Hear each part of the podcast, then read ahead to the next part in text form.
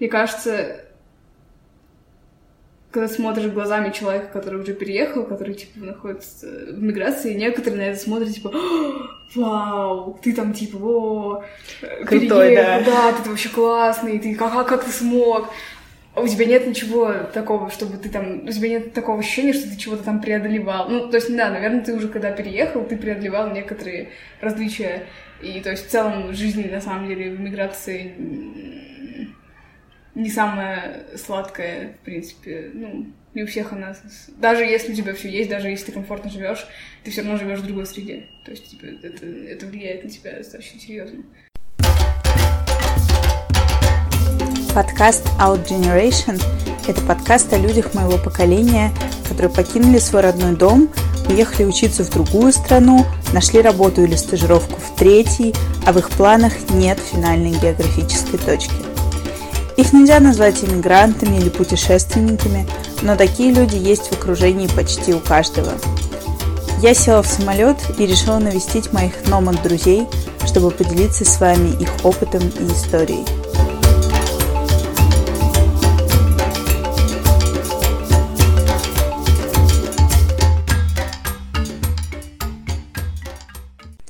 Всем привет! Это Анастасия Ходакова.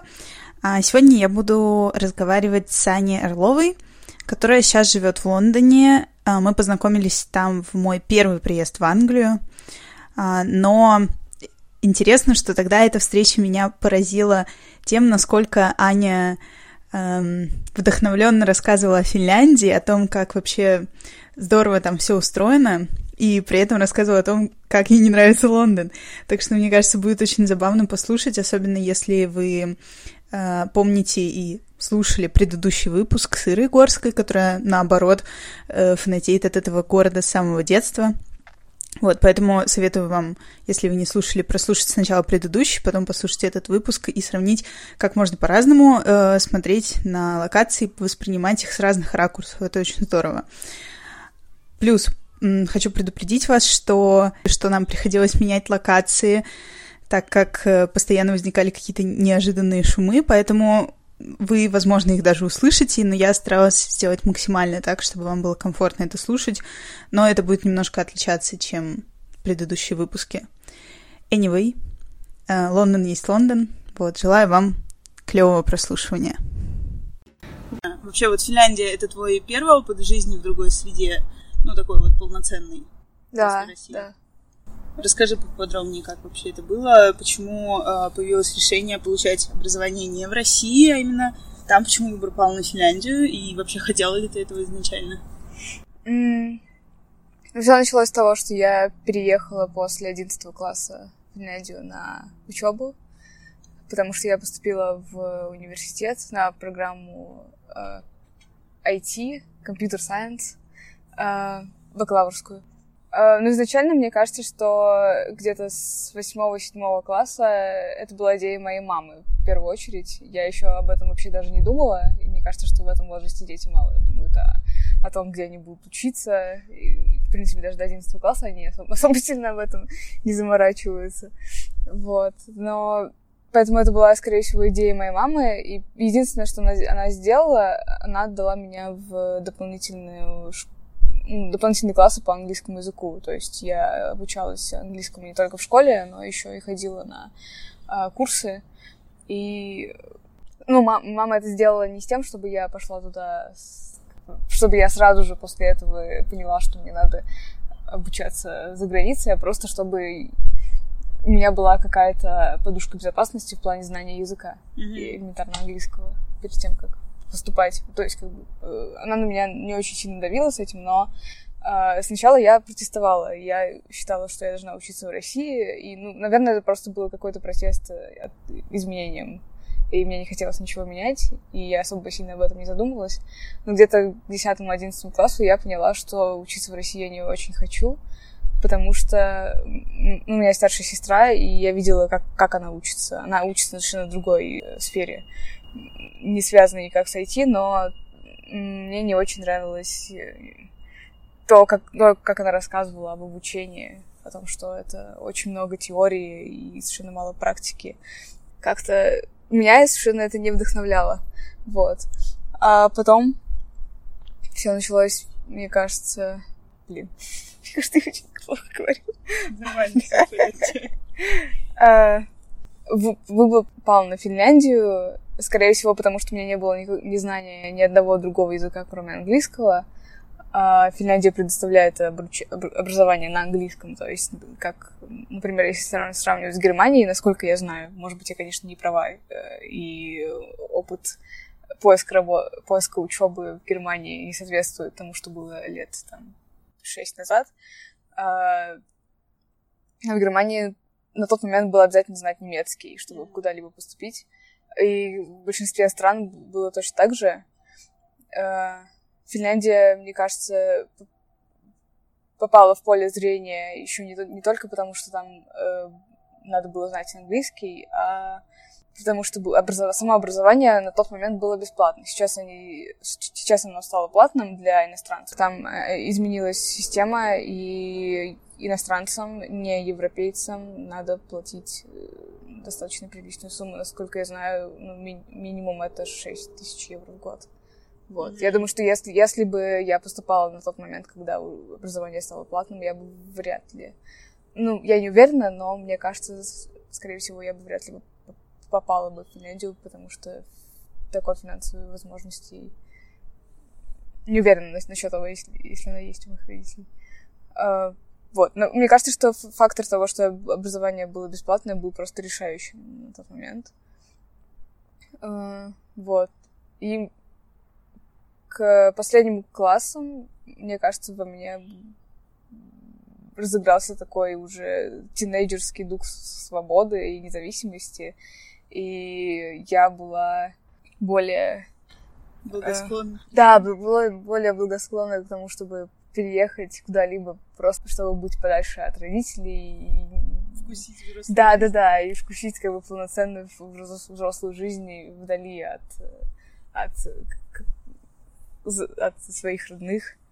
Э, Мне кажется, что это правильное решение для вообще многих детей отправ- отправ- отправлять их куда-либо на самостоятельную жизнь в таком достаточно раннем возрасте, потому что это многое меняет в- потом в, осознании э, вообще Например? жизни. Ну, Например, на плечи падает очень много бытовых обязанностей помимо учебы. Надо не только учиться и делать уроки, и ходить на лекции, надо еще снабжать себя едой, потому что никто из-за тебя этого не будет делать, никто не будет сходить за тебя в магазин. Надо еду себе эту готовить, надо обустраивать свое жилище, его мыть. На плечи падает э, как, как раз-таки все те обязанности, которым, которыми занимаются в большинстве своем родителей у многих детей. Вот. И мне кажется, что это как-то дает баллы к опыту жизненному. И потом гораздо легче адаптироваться вообще в любой среде, уже ну, обладая этими навыками распоряжения собственным временем, временем для того, чтобы было, э, было достаточно времени и на какие-то свои дела, работу, учебу, и на бытовые обязанности. Мгм. А само поступление, процесс, вот ты говоришь, что там финансово это было бесплатно, а поступать условия там были сложные или вообще это происходило? А, ну, там был э, экзамен письменный, э, поскольку это была инженер... извини- да, инженерская специальность. э, экзамен был только письменный, и там были тесты по математике. А, ну, надо было решать задачки по математике, по физике или химии. А, и Прям в финском университете. да, да, да. И ну, это- экзамен был на английском, как и обучение, экзамен был на английском, и надо было э, решать задачки. Но задачки, мне кажется, по э, курсам, если смотреть по, по системе образования в России, это были задачки преимущественно девятого класса. М. То есть э, там не было ничего очень, с- очень-очень сложного. То есть мне кажется, что по- если сравнивать это, а, это, эти тесты и и ЕГЭ того самого года, то есть 6 лет назад, а, то ЕГЭ гораздо сложнее.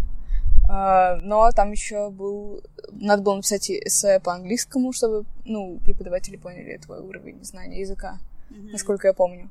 Вот, но я не помню ничего связанного с устной речью. И я готовилась просто потому, что были э, варианты...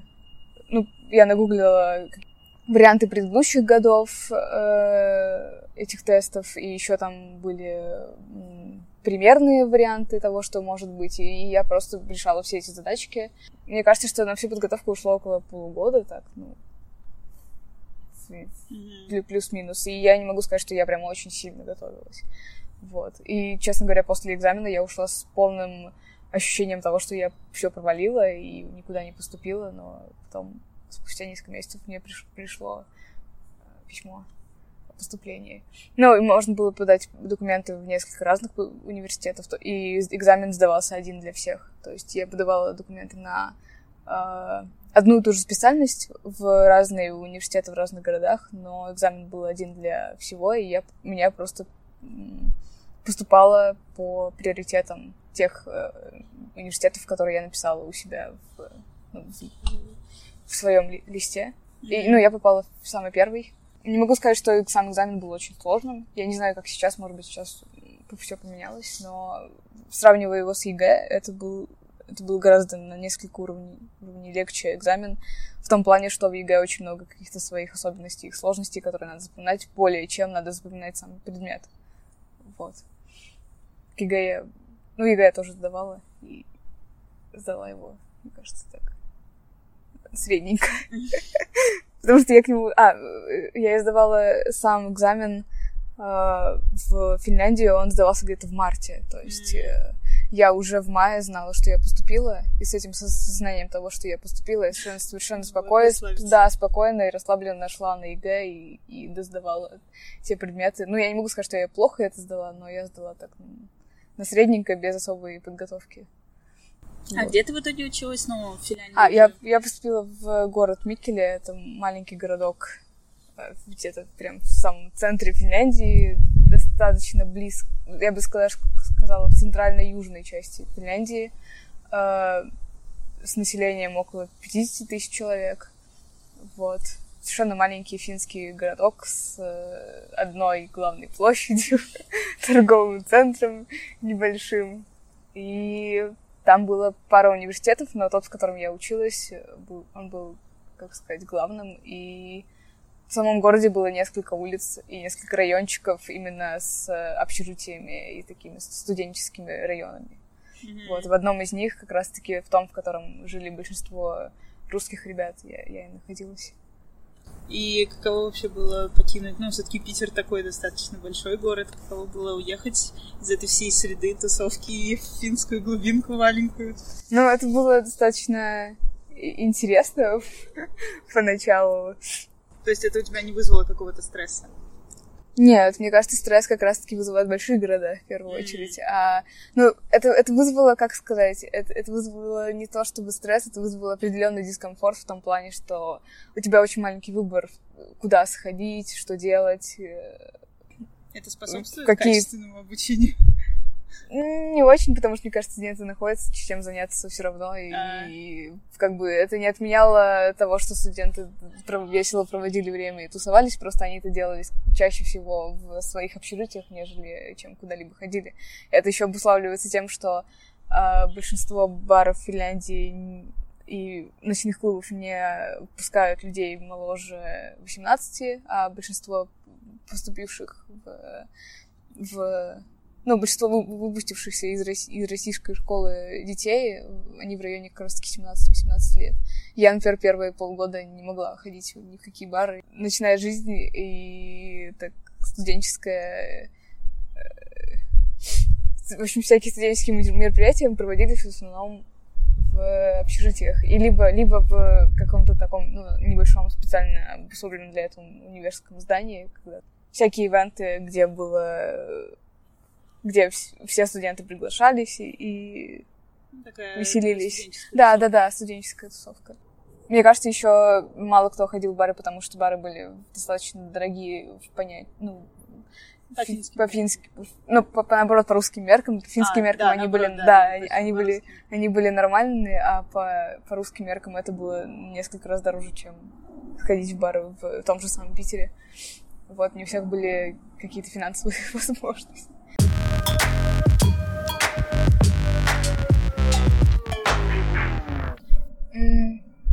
Мне кажется, что у меня был определенный языковой барьер в самом начале. Э, во-первых, я не знала финского языка абсолютно. И приходилось общаться с финнами на, ну, в разных бытовых ситуациях. С финнами приходилось общаться на английском. И для меня это был так двойной стресс, что мне приходилось общаться на, на английском с человеком, с которым я не уверена, который знает английский. Но в основном финны все знают английский, и он удается...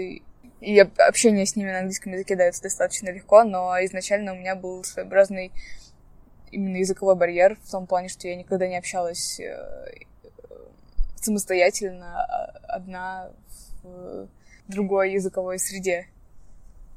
Mm-hmm. Вот, и да, первые там, месяцы как обучение в университете на английском языке давалось не всегда очень легко. И не в том плане, что даже не, я бы не сказала, это не самообучение, потому что ты понимаешь английский, и ну, я, я понимала английский, и но у меня был барьер именно в разговорном плане. То есть я могла все прекрасно понимать, но когда надо было что-то сказать именно мне, то я впадала в какой-то своеобразный ступор. Но это достаточно быстро прошло, потому что э, общаться приходилось много.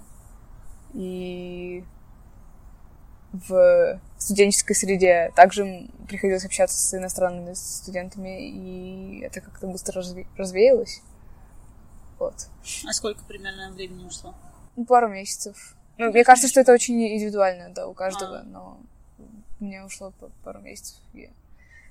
Ну, я могу сказать, что в некоторых моментах я до сих пор у меня есть этот барьер, иногда он пропадает, иногда он появляется. То есть, как бы я, поскольку я не могу говорить на, по-английски до сих пор как native спикеры, э, иногда у меня появляется этот, этот ступор. А вот. сколько ты э, прожила в общей, в общей сумме в Финляндии?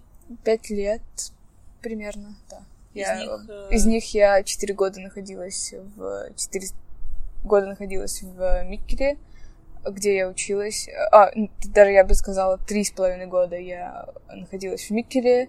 На полгода я уезжала на обмен в Будапешт в Венгрию, и через четыре года я, еще не выпустившись, переехала в Хельсинки, где я начала работать на чуть больше, чем полгода.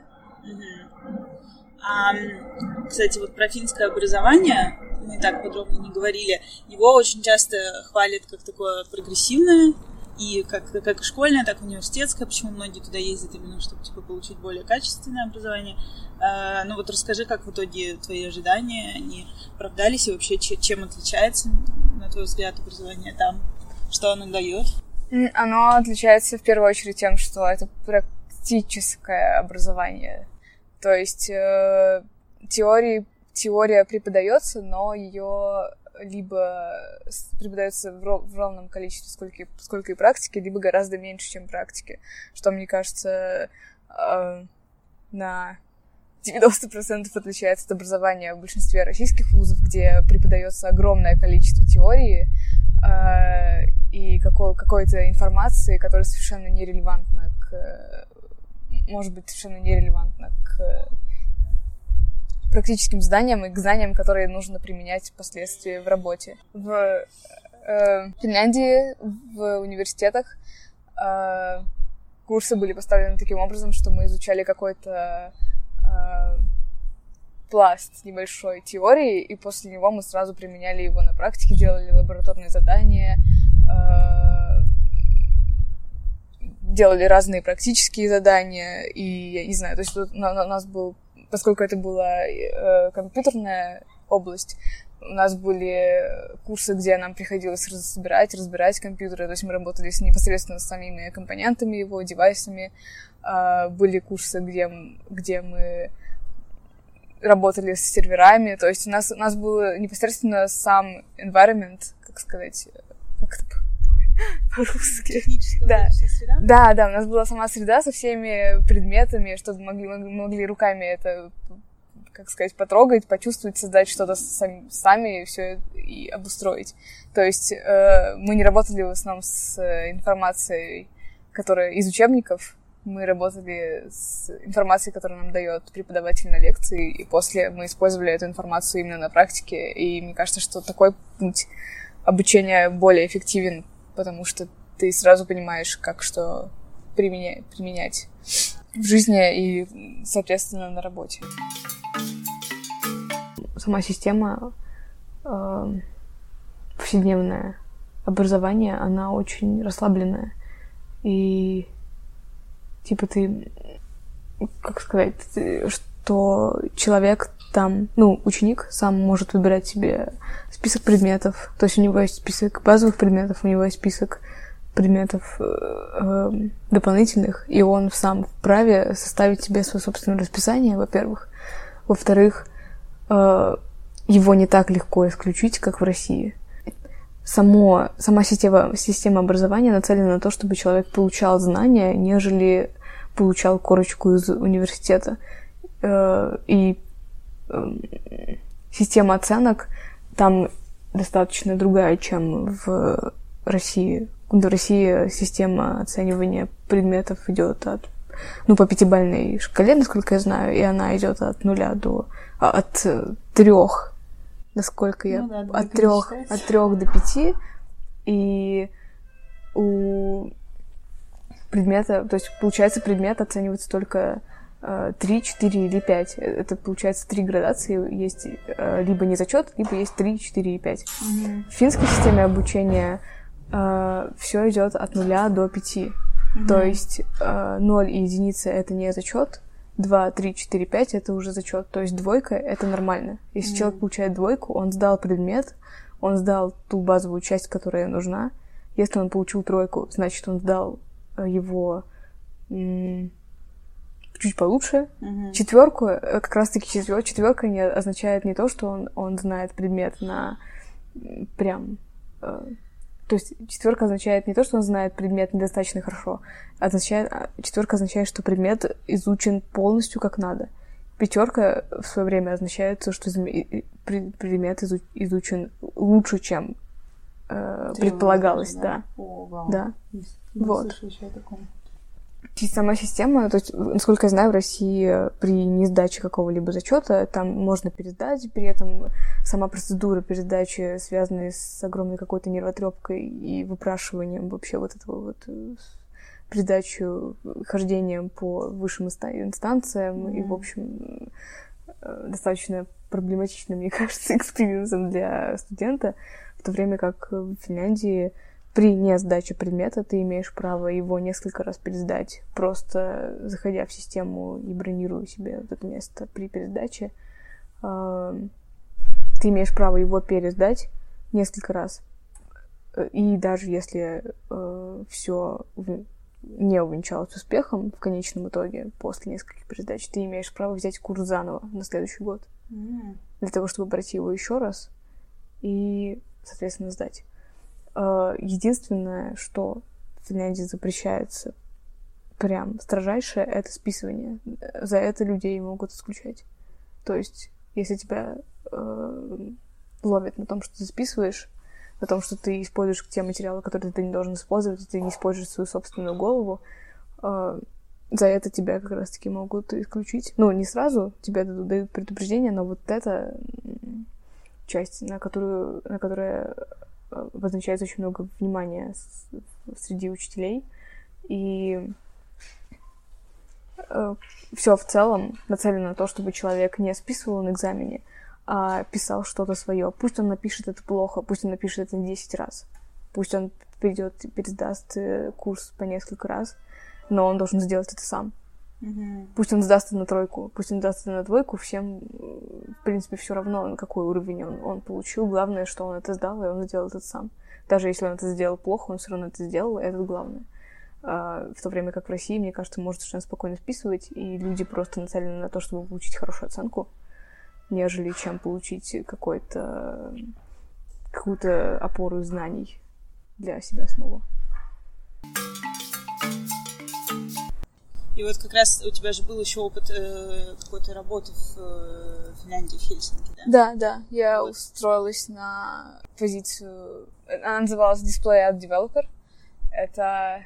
Поскольку, поскольку я была более заинтересована в, не, в работе с, с самими, так сказать, приборами, компьютерами, серверами, я больше была заинтересована в разработке сайтов, э, в фронтенде. Я устроилась в компанию на как, на стажировку, где я разрабатывала... Ну, к сожалению, это не, это не было моей идеальной стезей, так сказать. Но это было тоже непосредственно рядом с разработкой. Я разрабатывала баннеры для digital агентства рекламного. Mm-hmm. Вот. И тоже получила там достаточно хороший опыт именно в работе Э, в финской компании. Потому что мне кажется, что работа, она тоже немножко по-другому ведется в Финляндии, нежели чем в России. Ну, это, конечно, тоже все очень индивидуально, это все зависит, скорее всего, от, от компании, а не от э, определенной страны. Но мне кажется, страна тоже может вводить какие-то свои общие коррективы и черты в работу. А ты когда, ну вот получается, пришла на эту работу, ты почувствовала, что вот тебе как-то благодаря, ну, вот тем навыкам, которые ты получила в универе, как-то легче освоиться, что ли, что тебе не приходится прям как-то все заново изучать, ну, как бывает, мне кажется, часто. Ну, мне кажется, что именно в той, в той области, в которой я работаю, э, в фронтенде, там изучать приходится постоянно что-то новое, и это небольшая проблема, просто у меня уже были определенные навыки э, того, как изучать, определенные навыки, как мне кажется, в этом плане мне университет очень сильно помог. Вот.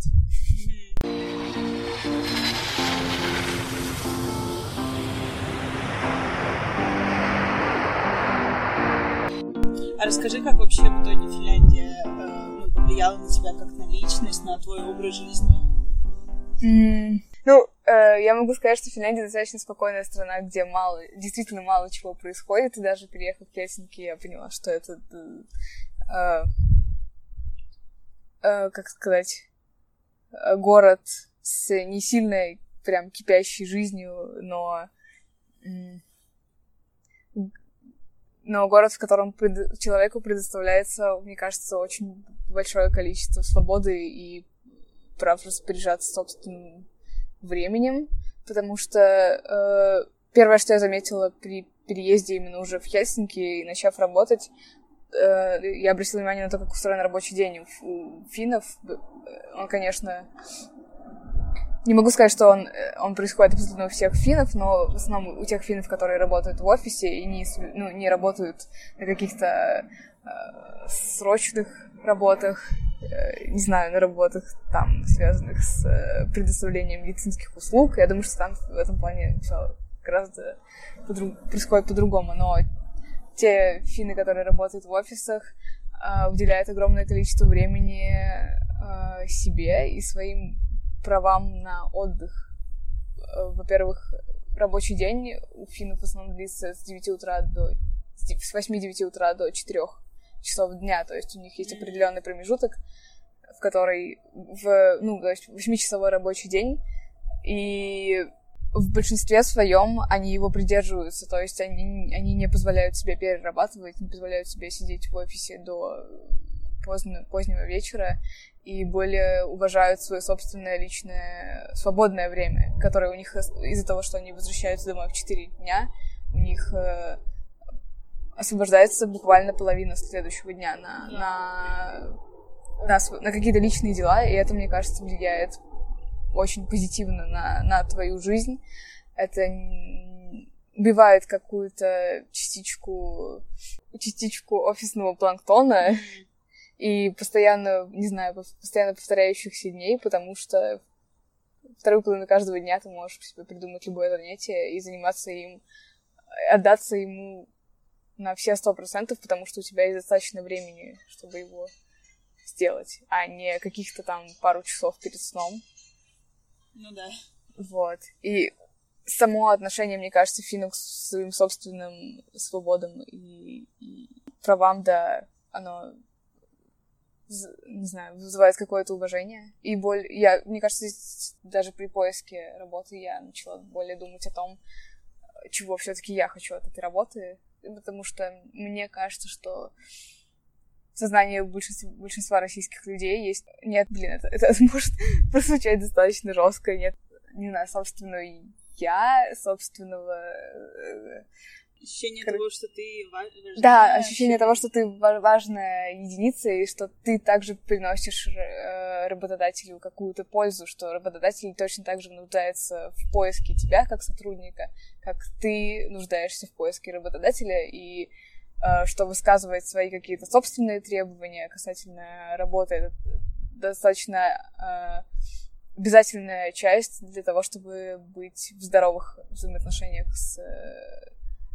работодателем с работы, и мне кажется, что большинство финнов не позволяют именно э, использовать себя как какой-то материал для создания продукта, ну, совершенно для, для слепого использования себя как, как материала, и они все-таки могут постоять за себя, за свои собственные интересы.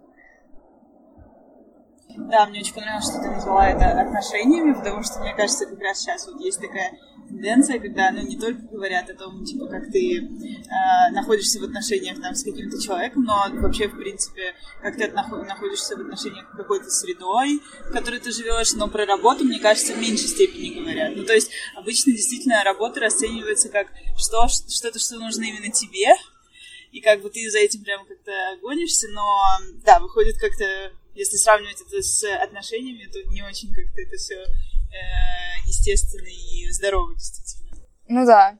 Мне кажется, что в взаимоотношениях с э, работой нужно тоже очень часто задумываться о том, что, что именно тебе надо от этой работы, и как она помогает тебе в твоем личном развитии, э, как она влияет на твое ментальное состояние, потому что ну, очень часто бывает так, что ты можешь работать на очень классной работе, создавая очень классные вещи, но отдавай, но отдавая всего себя этому процессу, так что не, оста... не остается ничего на самого себя на те же самые выходные.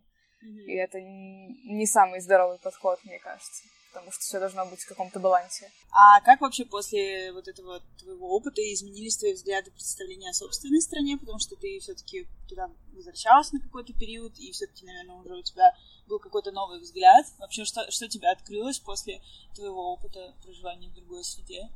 Mm. Мне кажется, что я смогла как-то со стороны смотреть на свою страну, на людей со своей страны. Раньше я себя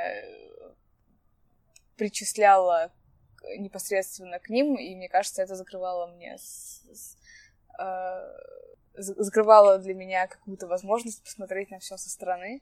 А теперь, мне кажется, в позиции иммигранта, как тебе, скорее всего, могут сказать очень многие люди, находящиеся в эмиграции, они себя не чувствуют...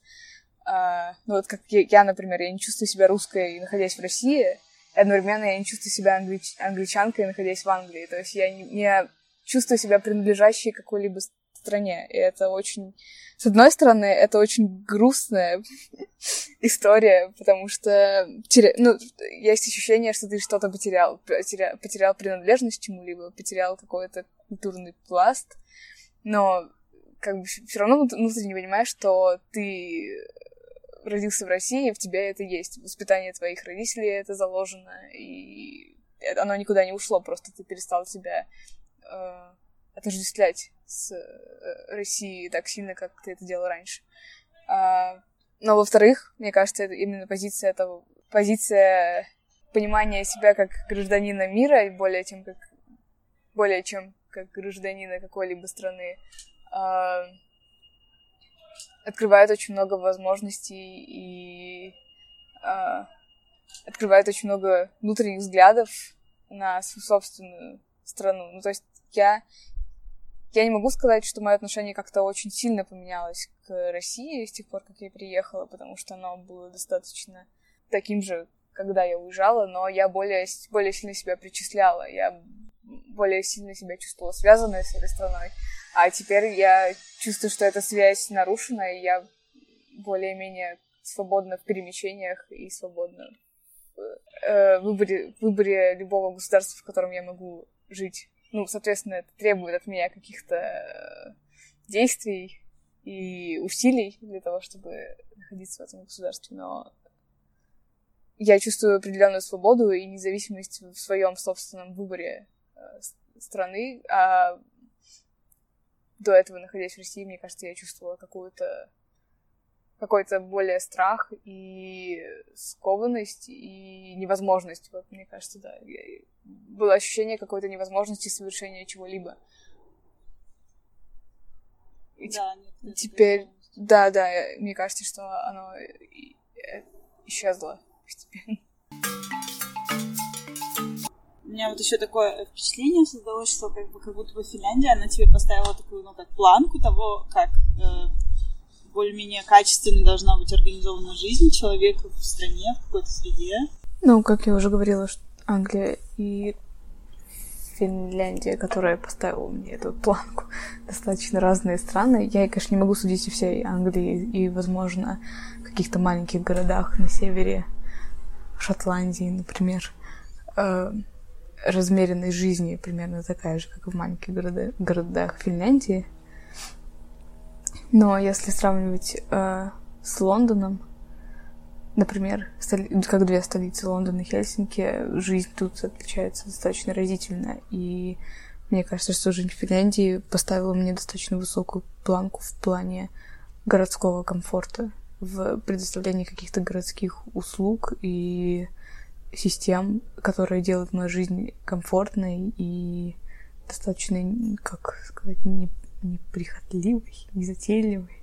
Нет, ужасные слова. Не знаю, не, не... Ну, такой жизни для человека. Да, да, и, ну, не озабоченной какими-либо проблемами. И приехав в Лондон, я поняла, что такую систему, скорее всего, создать очень сложно, особенно в больших и разнокультурных городах, как Лондон, это может быть даже в каком-то плане невозможно.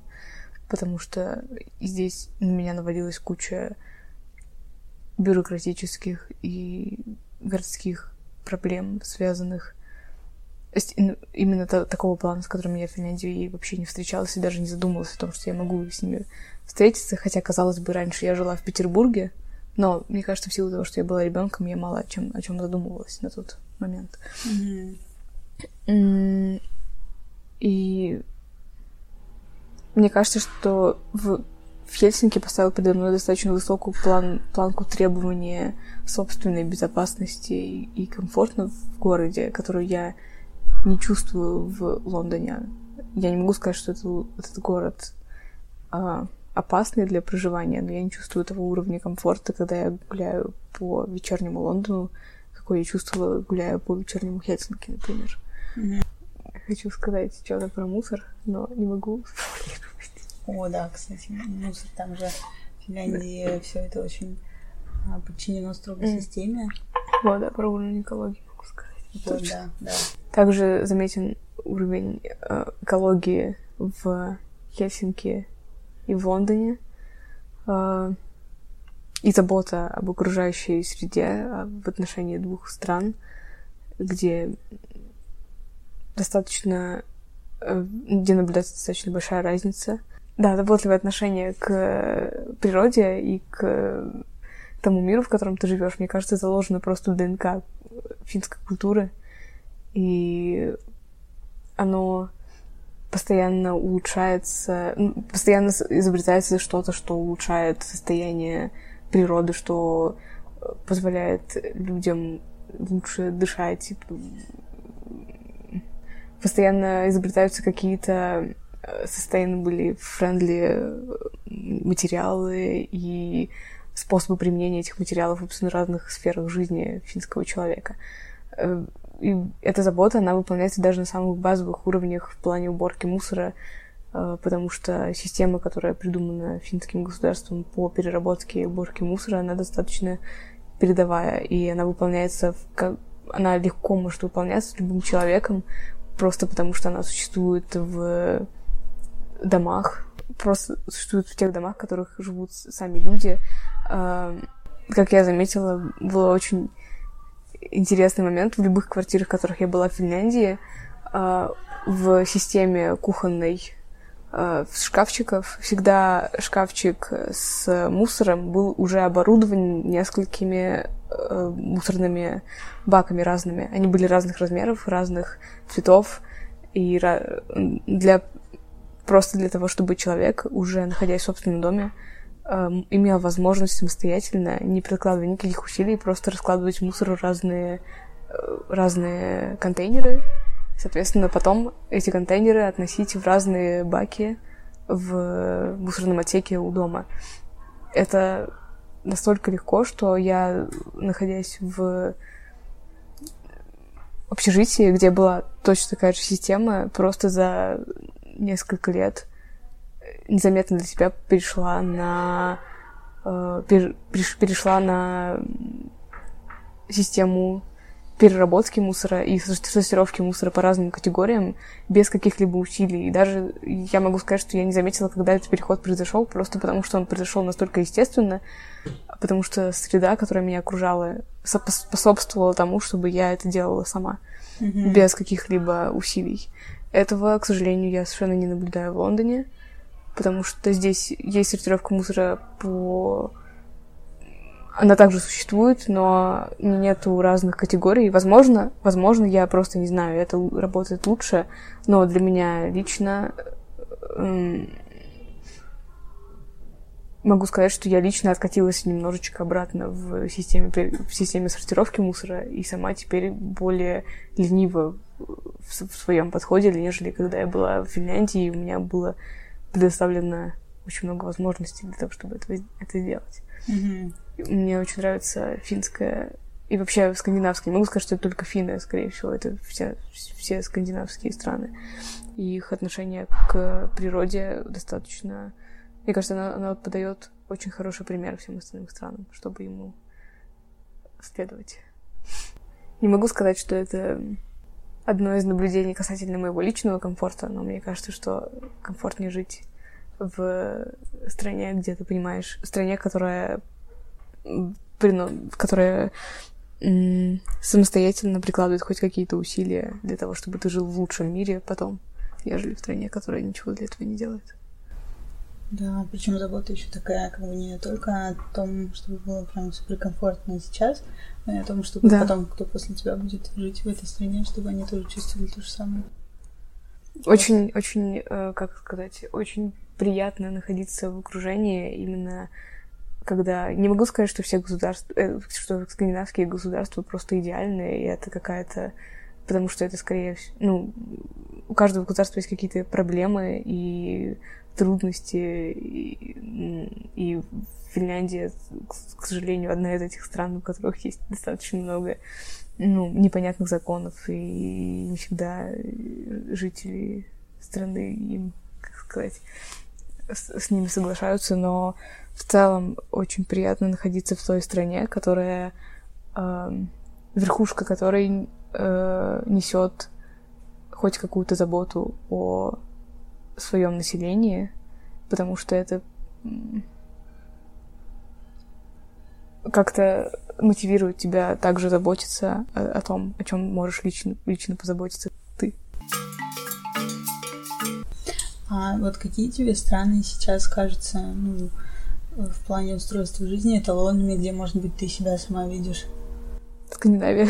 Однозначно. Это однозначно Скандинавия. Ну, на данный момент я, к сожалению, не была во всех странах мира и не думаю, что когда-либо у меня это получится. Но из тех стран, в которых я жила и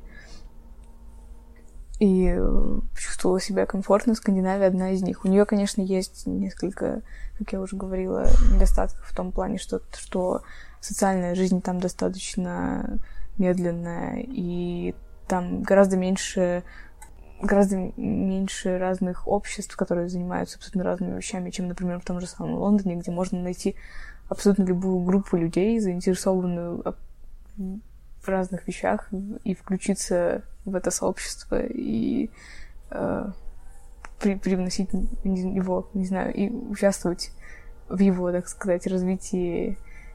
Э, не могу сказать, что в Финляндии такое есть, но в целом это супер комфортная страна для жизни, как мне кажется, несмотря на, несмотря на э, зимний климат, потому что он не самый приятный. Mm-hmm. По сравнению с Петербургом, жизнь в Хельсинки зимой сильно отличается. Там похолоднее, и надо гораздо сильнее заботиться о том, чтобы не замерзнуть зимой. И гораздо темнее и депрессивнее. Вот. Э, честно говоря, там проходит жизнь зимой. Но, несмотря на это, возможно, это просто потому, что мой, мой личный приоритет в жизни это не какие-либо возможности для социального времяпрепровождения, а, собственно, непосредственно личный комфорт. Я не могу сказать, что в Финляндии совершенно нет никаких возможностей для э, того, чтобы участвовать в, в разных социальных штуках, но эм, скорее всего, лично для меня личный комфорт гораздо более важный эм, фактор в выборе страны, поэтому Скандинавия как-то запала в мое сердечко. Навсегда. Ну, не могу сказать, что навсегда. Может быть, я буду в какой-нибудь стране, которая окажется гораздо круче, и я поменяю свое мнение. Но пока лучше не найти. Да. Ну, не обязательно именно Финляндия, меня очень интересует Швеция, например, тоже. Mm-hmm. Если бы я, если бы у меня была возможность переехать куда-нибудь, какую-либо из скандинавских стран, скорее всего, это была бы Швеция. Да, и там, наверное, даже активнее социальной. Да, и мне кажется, что это да, страна с самой высокой социальной активностью среди скандинавских. Угу.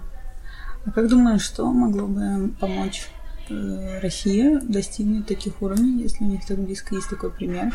И что, может быть, наоборот, мешает это сделать? Mm. Мне кажется, что мешает верхушка власти. Mm-hmm. И я не могу сказать, что при... Э, э, ну, мешает отношения самого государства и лиц, которые находятся в его э, руко... ну, в руководящих позициях многих отраслей и отношения вообще.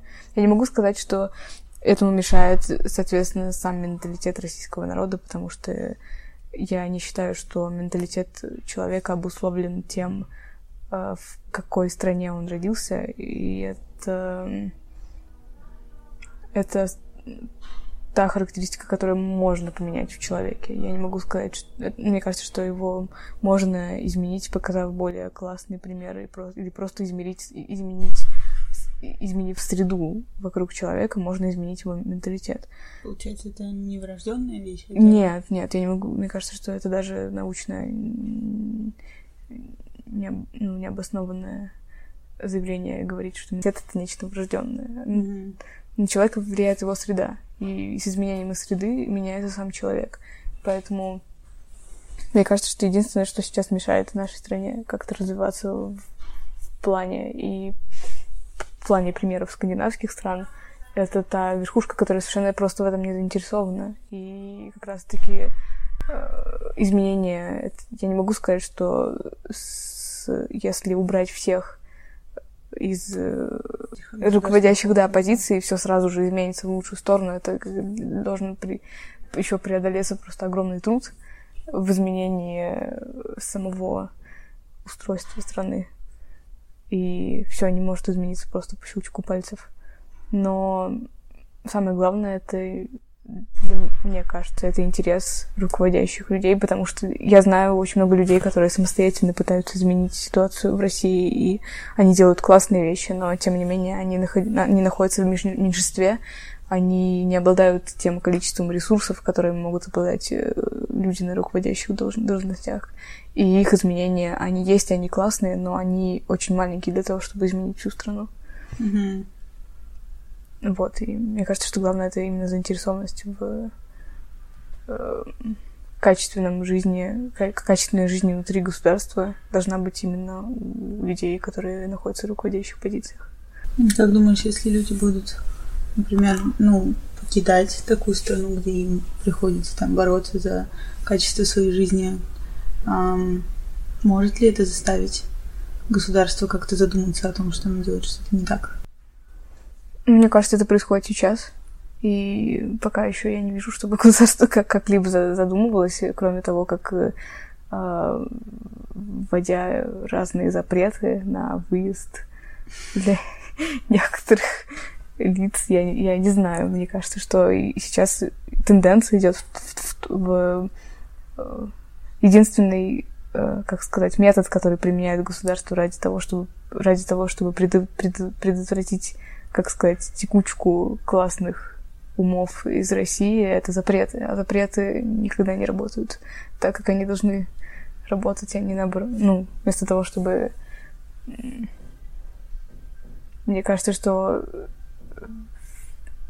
посредством запретов ситуация в стране не улучшится, потому что, может быть, ум, люди смогут выезжать из страны меньше, но мотивации оставаться и, и улучшать ту ситуацию вокруг себя, которая у них есть, у них останется еще меньше, чем было до этого, и поэтому, скорее всего, ситуация никак не изменится, кроме как только в худшую сторону. Mm-hmm. И ну да, мне кажется, это происходит сейчас. И, и реакцию, адекватную реакцию государства я пока на это не вижу. А, еще у меня есть вопрос, который я спрашиваю каждый раз у всех, с кем я разговариваю, а, о том, как, э, если вот человек все-таки принял решение эм, уехать из своей страны и получить какой-то другой опыт э, жизни в новой среде, как лучше ему адаптироваться или подготовиться к этому опыту. Может быть, у тебя тоже, вот, исходя из твоих сложностей, которые с тобой происходили, какие ты для себя, может быть, нашла э, лайфхаки о том, как лучше приспособиться к новой среде, чтобы потом чувствовать себя в ней комфортно? Ну, мне кажется, первое, что надо э, понять, это э, понять для себя, почему именно, ну, если перед человеком стоит возможность э, переехать куда-либо, во-первых, надо спросить себя, действительно ли я этого хочу, потому что, может быть, это просто какой-то интерес к изменению, и это, ну, может быть, множество причин, которые на самом деле будут, не будут являться истинными эм, причинами для того, чтобы переехать, и, и человек может внутри на самом деле этого не хотеть. И Поэтому я бы изначально просто хорошо бы взвесила все за и против приезда. Следует постараться понять то, что при его приезде он может потерять э, очень много своих близких и, дру- и друзей в не, не в том плане, что потерять прям навсегда, а он может потерять их постоянную поддержку, постоянный контакт, который... Ну, то есть человек не может э, чувствовать себя хорошо и создавать классные вещи без поддержки окружающих. И это очень важная причина его благополучия, и перед тем, как куда-либо переезжать, надо хорошо взвесить э, риски, которые это может принести.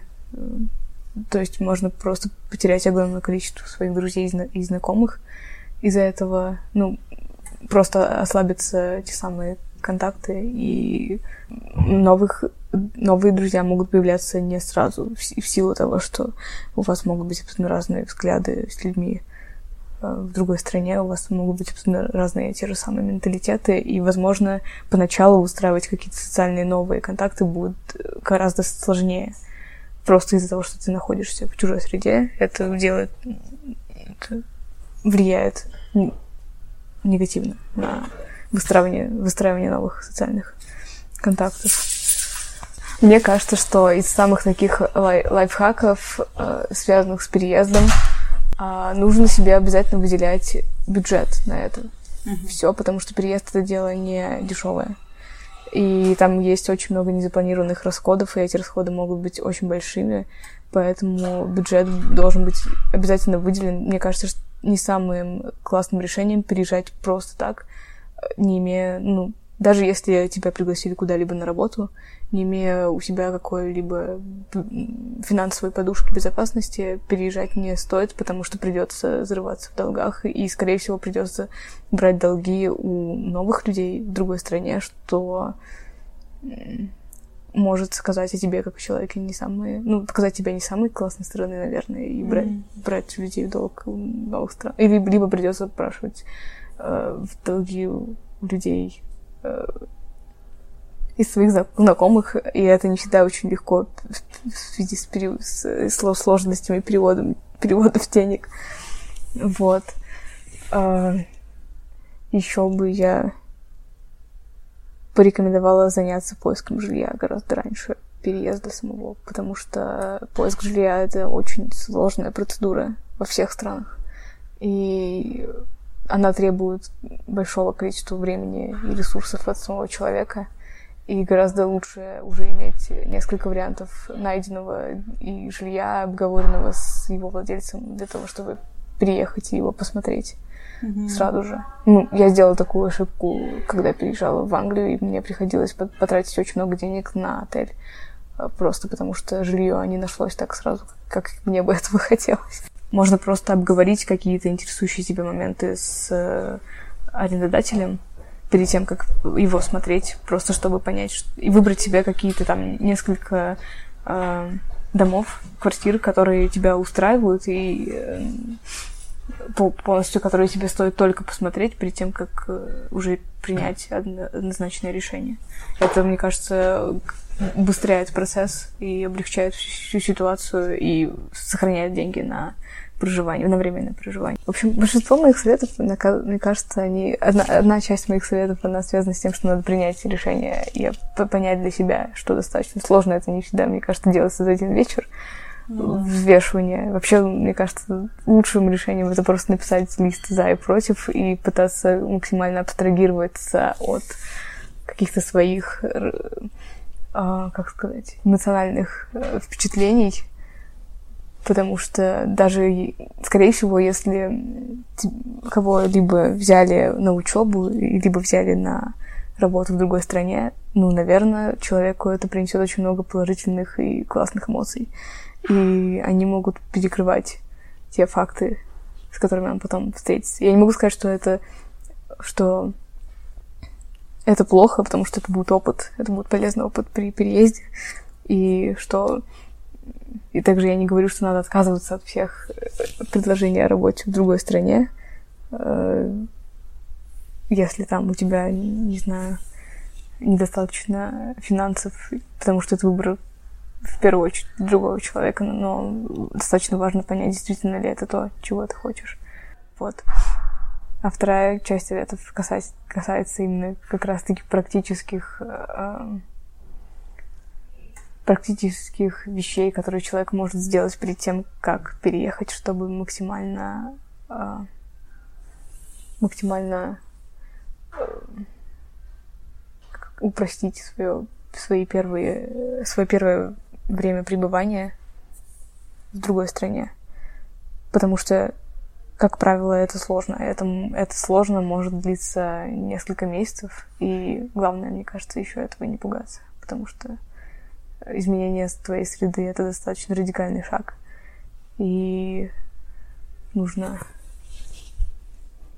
Не знаю, нужны, нужны какие-то внутренние силы и э, моральные моральные силы чтобы себя, как сказать, подбадривать каждый раз, когда, потому что все может пойти совершенно не так, как ты хочешь, и ты э, можешь просто попасть в какое-то странное течение жизни, но надо быть просто к этому готовым, и ни в коем случае, мне кажется, на первых, на первых, э, на первых, как сказать, трудностях неприятных моментах не сдаваться, потому что дальше будет легче.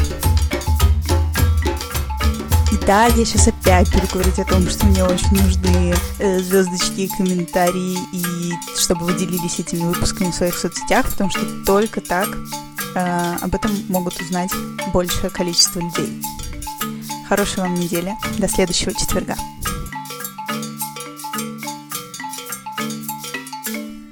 Пока, пока, слушатели.